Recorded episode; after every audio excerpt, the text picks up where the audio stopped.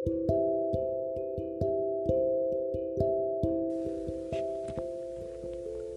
teman-teman, kembali lagi bersama gua Fatur dalam podcast Aku dan Perspektif. Kali ini gua akan ngebahas tentang insecure. Lo pernah gak sih ngerasa insecure? Kenapa lo merasa insecure? Dan bagaimana sih lo menanggapi perihal persoalan insecure? Hampir rata-rata orang-orang yang gue kenal itu pernah merasakan insecure karena persoalan dan problematika yang dihadapi oleh teman-teman gue dan orang-orang yang gue kenal. Dan menurut gue, insecure ini adalah rasa yang memang sangat membahayakan ketika insecure itu terus selalu ada dalam dirinya gitu. Karena menurut gua ketika insecure itu terus dibiarkan dalam personal uh, individu masing-masing itu akan merusak uh, daya kepercayaan diri dan bahkan akan menciptakan depresi dalam dirinya perspektif yang terbangun dari gue itu orang-orang insecure kebanyakan mempunyai beberapa persoalan dan di sini gue mengambil tiga saja persoalan. Yang pertama, orang-orang yang merasakan insecure itu karena dia selalu membanding-bandingkan dirinya terhadap orang lain. Kenapa membandingkan? Contoh, kayak misalkan dia itu tinggi, kok gue pendek sih? Dia itu cantik, kok gue gini-gini aja gitu? Kok dia umur segini sama umurnya kayak gue tetapi dia udah lebih sukses dari gue kok gue belum sukses? Nah komparatif-komparatif perbandingan yang seperti itu itu yang membuat rasa insecure hadir dalam diri karena seseorang itu dia tidak merasakan kepuasan uh, untuk memahami dirinya sendiri gitu. Dia selalu melihat kelebihan-kelebihan orang lain. Padahal manusia itu tercipta dengan keunikannya masing-masing gitu. Dan kita pun harus yakin bahwa setiap manusia mempunyai potensinya masing-masing gitu. Tetapi hanya cara bagaimana kita mengenal potensi dirinya dirinya masing-masing itu beda cara-caranya gitu.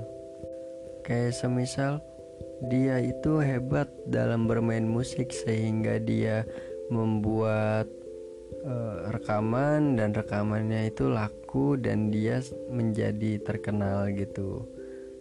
Dan berbeda gitu sama lo. Kalau misalkan lo membandingkan ya kok bisa main musik lah kenapa gue enggak? Beda potensinya gitu. Dan lu harus mengenal potensi lu sendiri.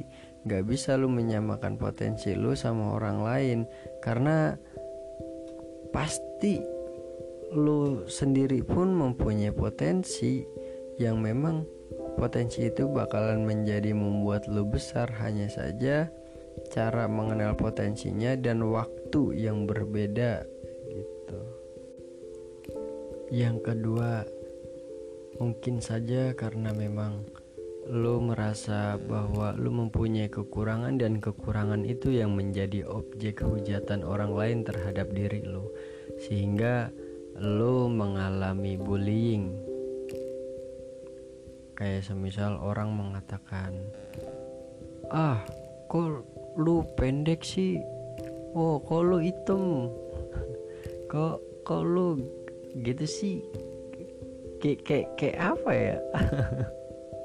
Gue juga rada males ngebahasnya kayak nggak enak gitu. Kayak ngatain orang di depan orangnya kan nggak gimana ya? Ya kasihan gitu soalnya ini sudah masuk ke ranah body shaming juga sih. Dan ada juga kan yang memang me mengatakan hal negatif terhadap personal karena um, apa ya mental healthy gitu. Tentang kejiwaannya atau bahkan kayak kebodohannya misalkan itu yang menjadi objek dikata-katain. Dan itu menjadi salah satu penyebab seseorang menjadi insecure. Kan nggak enak ya kalau misalkan dikatain ah tell me lu. Jangan tell me dong. Kan nggak enak ya dikatain seperti itu gitu. Nah bullying yang seperti ini ini yang memang harus banget kita hindari ya. Karena bullying ini akan menyebabkan mentalitas seseorang terganggu dan bahkan menyebabkan depresi gitu. Lalu kemudian yang ketiga sosial media. Nah, sosial media itu menurut lo negatif atau positif sih? Ya, itu tergantung pengguna sosial media mau dibawa ke ranah negatif atau positif itu kembali kepada pengguna sosial media sosial media bisa dijadikan positif ketika lu produktif dalam memanfaatkan sosial media contoh untuk mencari wawasan mencari materi misalkan atau mencari informasi dan memudahkan lo untuk searching sesuatu hal yang ingin lo ketahui gitu. Dan begitupun sebaliknya, sosial media bisa menjadi negatif ketika lo menyalahgunakan sosial media tersebut. Contoh penyebab insecure dari sosial media karena lu selalu melihat dari sosial media tentang keunggulan-keunggulan orang yang ada di sosial media dan lo lagi-lagi membandingkan diri lo terhadap orang itu. Perlu sama-sama kita ketahui menurut gua bahwa orang-orang yang mengeksplorasi dirinya kegiatannya di sosial media itu 85% hanya mempertontonkan atau memperlihatkan sesuatu yang unggul da dalam dirinya. Kayak misalkan padahal orang itu biasa-biasa saja tetapi di sosial media mengekspos kayak oh dia kayaknya ini banget ya seneng banget kayak banget mainannya di mall mainannya di restoran gitu padahal mah biasa aja gitu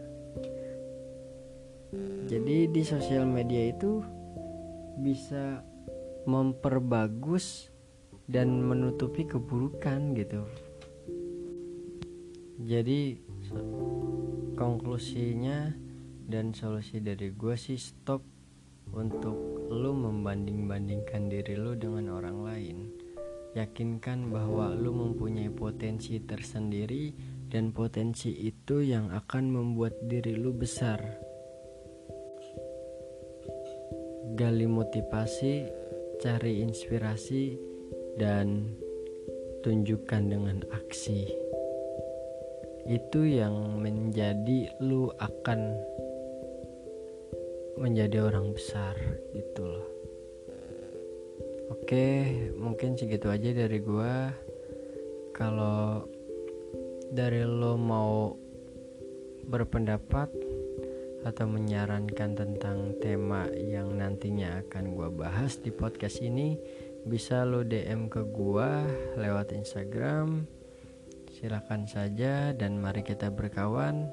Gue pamit undur diri dan sampai jumpa di podcast gue selanjutnya. Gue Fatur. Bye bye.